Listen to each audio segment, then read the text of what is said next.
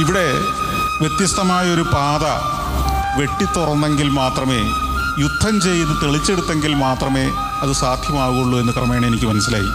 കാരണം അന്ന് ക്യാമറ സ്വന്തമാക്കുക വലിയ ബുദ്ധിമുട്ടാണ്.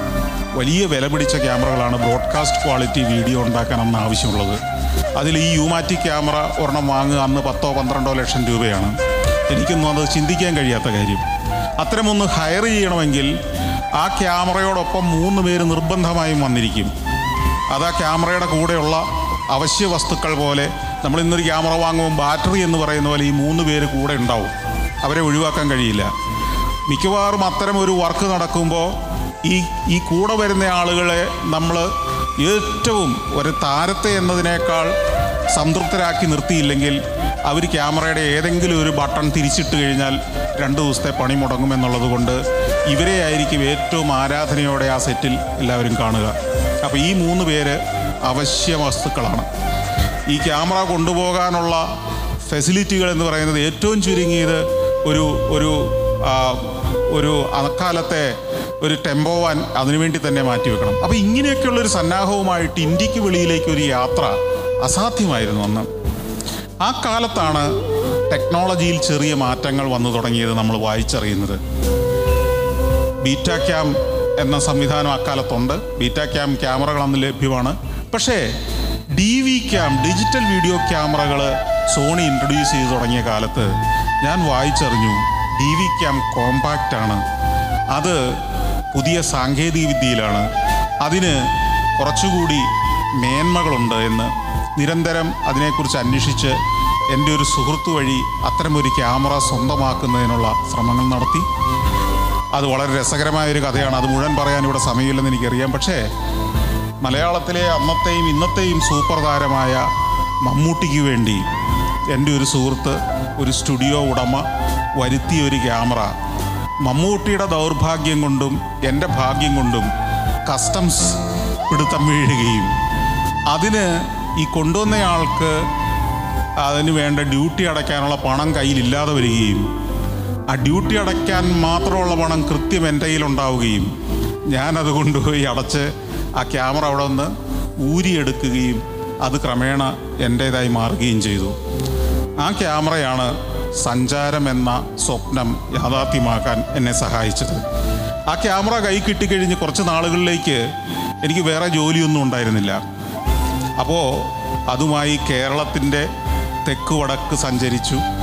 സൗത്ത് ഇന്ത്യയിലെ കർണാടകത്തിലെ ശ്രാവണബലഗോളയും ബേലൂരും ഹളിബീഡും ഒക്കെ ഉൾപ്പെടുന്ന രാമേശ്വരം ഉൾപ്പെടെയുള്ള പ്രദേശങ്ങളിലൂടെയെല്ലാം ഞാൻ അക്കാലത്ത് എന്റെ ഉണ്ടായിരുന്ന ഒരു second hand Maruti eight hundred കാറിൽ ഞാനും ഈ ക്യാമറയും എന്റെ സുഹൃത്ത് ഒരു ഉണ്ണികൃഷ്ണനുമായി നിരന്തരം സഞ്ചരിച്ച് ഈ ക്യാമറയിലൂടെ ഈ ക്യാമറയെ ഉപയോഗപ്പെടുത്തി ഏറ്റവും മികച്ച ദൃശ്യങ്ങൾ ഒരു ഇന്ന് കാണുന്ന സഞ്ചാരത്തിന്റെ ആദിമ രൂപത്തിന് എന്ത് വേണം എന്ന് പഠിച്ചെടുക്കുകയായിരുന്നു ഞാൻ.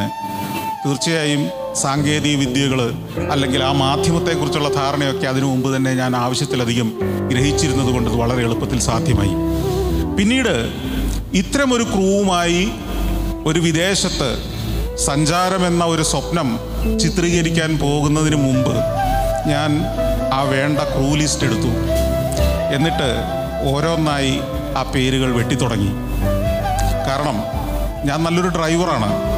അതുകൊണ്ട് തന്നെ ഡ്രൈവർ വേണ്ട എന്ന് തീരുമാനിച്ചു.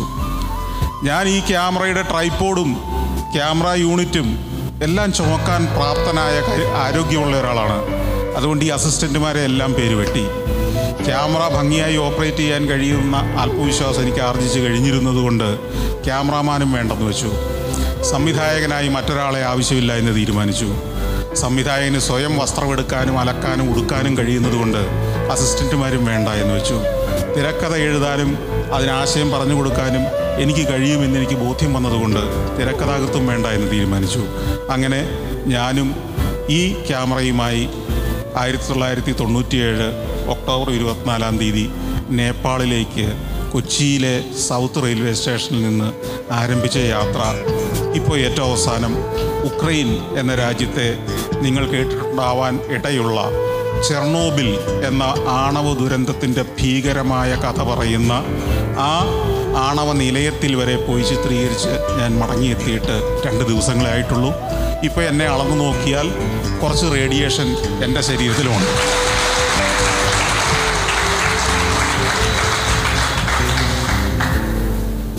ഇവിടെയൊക്കെ ഞാൻ നിങ്ങളോട് പറയാൻ ശ്രമിക്കുന്ന കാര്യം സഞ്ചാരത്തിലൂടെ അല്ലെങ്കിൽ ഞാൻ ഇഷ്ടപ്പെടുന്ന ഈ തൊഴിലിലൂടെ ഞാൻ നേടിയത് ഒരു പൈസ പോലും മിച്ചം നേടിയിട്ടുണ്ടെന്ന് എനിക്ക് തോന്നുന്നില്ല.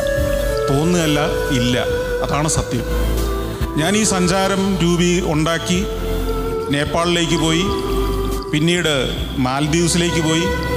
അതിനുശേഷം കിഴക്കൻ ഏഷ്യ സിംഗപ്പൂർ തായ്ലൻഡ് മലേഷ്യ ഒക്കെ പോയി. ഇതെല്ലാം കഴിഞ്ഞ് തിരിച്ചു വരുമ്പോഴും ഓരോ യാത്രയും കഴിഞ്ഞ് വരുമ്പോൾ ആ പരിപാടിയെ എഡിറ്റ് ചെയ്ത് ഒരു ട്രാവൽ പരിപാടിയാക്കി ദൂരദർശനിൽ ഞാൻ എത്തിക്കും ഏഷ്യാനെറ്റിലെത്തിക്കും. ആ സമയമായപ്പോഴേക്കും കൈരളി ടി വി ആരംഭിച്ചിരുന്നു അവിടെ എത്തിക്കും. ഈ കാസറ്റുകൾ അവരുടെ ലൈബ്രറികളുണ്ട്. പ്രോഗ്രാം പ്രൊഡ്യൂസേഴ്സിനോട് കാര്യങ്ങൾ പറയും. അവർ അല്പം നെറ്റി ചുളിച്ചുകൊണ്ട് ചോദിക്കും ഇതൊരു ഡോക്യുമെന്ററി സ്വഭാവമുള്ളതല്ലേ? അതെ. ഡോക്യുമെന്ററികളൊക്കെ ഇതാരും കാണുമോ ആളുകൾ നിങ്ങളൊന്ന് കണ്ടു നോക്കൂ അങ്ങനെ തൊണ്ണൂറ്റിയേഴ് മുതൽ രണ്ടായിരത്തി ഒന്ന് വരെ ഈ മൂന്ന് ചാനലുകളുടെയും ലൈബ്രറിയിൽ ആരാലും ശ്രദ്ധിക്കപ്പെടാതെ സഞ്ചാരം ഇരുന്ന ഒരു കാലവും ഉണ്ട്. പിന്നീട് ഏഷ്യാനെറ്റിൽ ആ പരിപാടി അത്തരം പരിപാടികൾ സംപ്രേഷണം ചെയ്യാൻ സാധ്യതയുണ്ട് എന്ന് തിരിച്ചറിഞ്ഞ ഒരു പ്രോഗ്രാം ചുമതലക്കാരൻ അദ്ദേഹം ഇപ്പോഴും അവിടെയുണ്ട്. ഇപ്പോൾ അദ്ദേഹം ജനറൽ മാനേജറാണ് അവിടുത്തെ. അദ്ദേഹം ഒരു ദിവസം എന്നെ വിളിച്ചിട്ട് പറഞ്ഞു സന്തോഷ് ഇങ്ങനെ ഒരു പരിപാടി ഇവിടെ ഉണ്ടല്ലോ. അത് നമുക്ക് വേണമെങ്കിൽ സംപ്രേഷണം ചെയ്യാം. ഒന്ന് ഇവിടം വരെ വരൂ. ഞാൻ ചെന്നു. അദ്ദേഹം അന്നത്തെ എം ഡി ഇന്നത്തെയും എം ഡി അദ്ദേഹമാണ് മാധവൻ. അദ്ദേഹത്തിന്റെ അടുത്ത് അദ്ദേഹത്തിന്റെ മുറിയിൽ നിന്ന് ഇറങ്ങി വന്നിട്ട് എന്റെ അടുത്ത് പറഞ്ഞു സന്തോഷ് ഈ പരിപാടി കൊള്ളാം. ഇത് നല്ല പരിപാടി ഇപ്പോഴാണ് ഞങ്ങളിത് കണ്ടത്. ശരിക്കും ഇതുവരെ കണ്ടിരുന്നില്ല. ഈ നാല് വർഷത്തിനിടയ്ക്ക് അത് കണ്ടിരുന്നില്ല എന്ന സത്യം അദ്ദേഹം അപ്പോഴാണ് പറയുന്നത്. പക്ഷെ ഒരു കുഴപ്പമുണ്ട്. ഇതിന് നിങ്ങൾ ഉദ്ദേശിക്കുന്ന പ്രതിഫലമൊന്നും നൽകാൻ നിർവാഹമില്ല. ഞാൻ ചോദിച്ചു എത്ര കിട്ടും? അദ്ദേഹം വീണ്ടും എം ഡിയുടെ അടുത്ത് പോയി തിരിച്ചു വന്നു.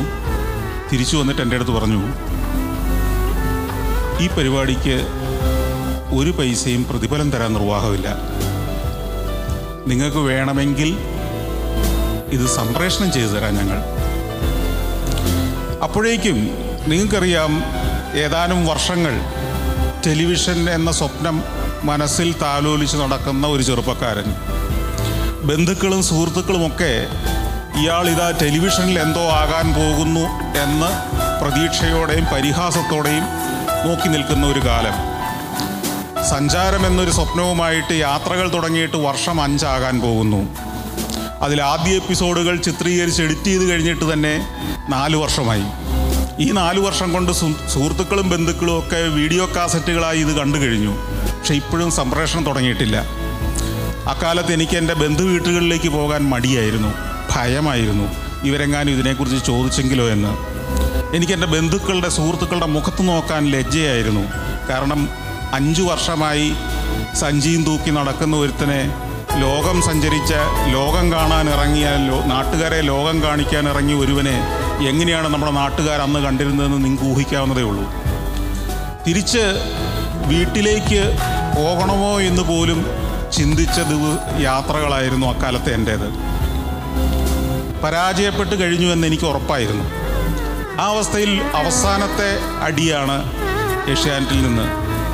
പരിപാടി കൊള്ളാം. പക്ഷേ ഇപ്പോഴത്തെ സ്ഥിതിയിൽ ഈ പരിപാടിക്ക് പൈസയൊന്നും തരാൻ നിർവാഹമില്ല. ഞാൻ അവിടെ ഒരു ഒരു രണ്ട് മിനിറ്റ് സമയം തരാൻ പറഞ്ഞു എനിക്ക്. ഞാൻ അവിടെ ഒരു കസേരയിൽ മാറിയിരുന്ന് ചിന്തിച്ചു. ഇതിന് പൈസ വേണം എന്ന് ഞാൻ വാശി പിടിച്ചാൽ ഏഷ്യാനെറ്റ് ഈ പരിപാടി സംപ്രേഷണം ചെയ്യില്ല. പൈസ വേണ്ട എന്ന് ഞാൻ സമ്മതിച്ചാൽ ചിലപ്പോൾ അടുത്ത ആഴ്ച മുതൽ സംപ്രേഷണം ആരംഭിക്കും. എന്നെ സംബന്ധിച്ചിടത്തോളം എനിക്ക് എന്റെ നാട്ടിലേക്ക് ചെന്നിറങ്ങണമെങ്കിൽ ഏഷ്യാനെറ്റിൽ ഈ പരിപാടി സംപ്രേഷണം ചെയ്തേ പറ്റൂ. ഒരു എപ്പിസോഡെങ്കിലും ടെലിവിഷനിൽ വന്നാൽ എനിക്കെന്റെ വീട്ടിലേക്ക് ധൈര്യപൂർവം കയറിച്ചല്ല ചെല്ലാം. അപ്പോഴേക്ക് ഞാൻ വിവാഹം കഴിച്ചിരുന്നു. എനിക്കെന്റെ ഭാര്യയുടെ ഭാര്യ വീട്ടുകാരുടെ മുഖത്തേക്ക് നോക്കാം. ഞാൻ സമ്മതിച്ചു. സംപ്രേഷണം ചെയ്യാം. പൈസ വേണ്ട. അങ്ങനെ ഏകദേശം രണ്ടായിരത്തി ഒന്ന് മുതൽ രണ്ടായിരത്തി പന്ത്രണ്ട് വരെ ഒരു രൂപ പോലും പ്രതിഫലം വാങ്ങാതെ ഞാൻ സഞ്ചാരം നിർമ്മിച്ചു കൊടുത്തുകൊണ്ടിരുന്നു. ഏഷ്യാനെറ്റ് ഒരു പൈസയും എനിക്ക് തന്നില്ലെങ്കിലും ഏഷ്യാനെറ്റ് എന്നെ ജീവിക്കാൻ പഠിപ്പിച്ചു കഴിഞ്ഞിരുന്നു അപ്പോഴേക്കും. ഞാൻ ഏതേ സഞ്ചാരം ഏതാനും എപ്പിസോഡുകൾ സംപ്രേഷണം ചെയ്തു കഴിഞ്ഞപ്പോഴേക്കും ഏഷ്യാനെറ്റിൽ നിന്ന് ഈ പറഞ്ഞ സുഹൃത്ത് തന്നെ അദ്ദേഹം അദ്ദേഹത്തിന്റെ പ്രശ്നങ്ങൾ ആദ്യമേ പറഞ്ഞിരുന്നല്ലോ പണത്തിന്റെ പ്രശ്നം. എന്റെ അടുത്ത് പറഞ്ഞു പലരും ഏഷ്യാനെറ്റിൽ വിളിക്കുന്നുണ്ട്. ഇതിന്റെ സി ഡി കിട്ടുമോ എന്ന് ചോദിക്കുന്നുണ്ട്. ആ വിളിക്കുന്ന നമ്പറുകൾ നിങ്ങൾക്ക് തരാം. നിങ്ങൾക്ക് ഇതിന്റെ സി ഡികൾ കുറച്ചൊന്ന് പ്രിന്റ് എടുത്തുകൂടെ. ഞാനത് വലിയ കാര്യമാക്കിയില്ല ആദ്യം. ഇനി അതിനും കൂടിയുള്ള പണം മുടക്കാൻ നമ്മുടെ കയ്യിലില്ല. വീണ്ടും ഏതാനും ആഴ്ചകൾ കഴിഞ്ഞപ്പോൾ ഏഷ്യാനെറ്റിൽ നിന്ന് പലരും വിളിക്കാൻ തുടങ്ങി. അവിടുത്തെ റിസപ്ഷനിസ്റ്റ് ഉൾപ്പെടെ. ഇവിടെ പലരും ഇങ്ങനെ വിളിക്കുന്നു. സഞ്ചാരം എന്ന് പറഞ്ഞ പരിപാടിയുടെ സി ഡി കിട്ടുമെന്ന് ചോദിക്കുന്നു. അപ്പോൾ എനിക്കൊരു തോന്നൽ ഇത് സി ഡി ആക്കിയാലോ? അങ്ങനെ ഞാനും എഡിറ്റ് ചെയ്യുന്ന എന്റെ സുഹൃത്തും കൂടെ ചേർന്ന് ഞങ്ങളുടെ ഹോം കമ്പ്യൂട്ടറിൽ റൈറ്റ് ചെയ്ത് ഞങ്ങൾ തന്നെ ഉണ്ടാക്കിയ ഒരു സ്റ്റിക്കറൊക്കെ ഒട്ടിച്ച് ഈ സീഡുകൾ വിൽപ്പന ആരംഭിച്ചു. ഇത് അധികം വിൽക്കില്ല എന്ന് അന്ന് തോന്നിയിരുന്നത് കൊണ്ട് ഏതാണ്ടൊരു വൈരാഗ്യ ബുദ്ധിയോടെ അതിന് ഞാൻ ഒരു സെറ്റിന് മൂവായിരത്തഞ്ഞൂറ് രൂപയും വിലയിട്ടു. അക്കാലത്ത് ആരും ഇടാത്ത വില. പക്ഷേ ഈ മൂവായിരത്തഞ്ഞൂറ് രൂപയ്ക്ക് നാട്ടുകാർ വാങ്ങാൻ തുടങ്ങി. ഞാൻ എന്ത് ചെയ്താലും അതിനെതിരായിരിക്കും നാട്ടിൽ നടക്കുക എന്ന് എനിക്ക് അതോടെ എനിക്ക് മനസ്സിലായി.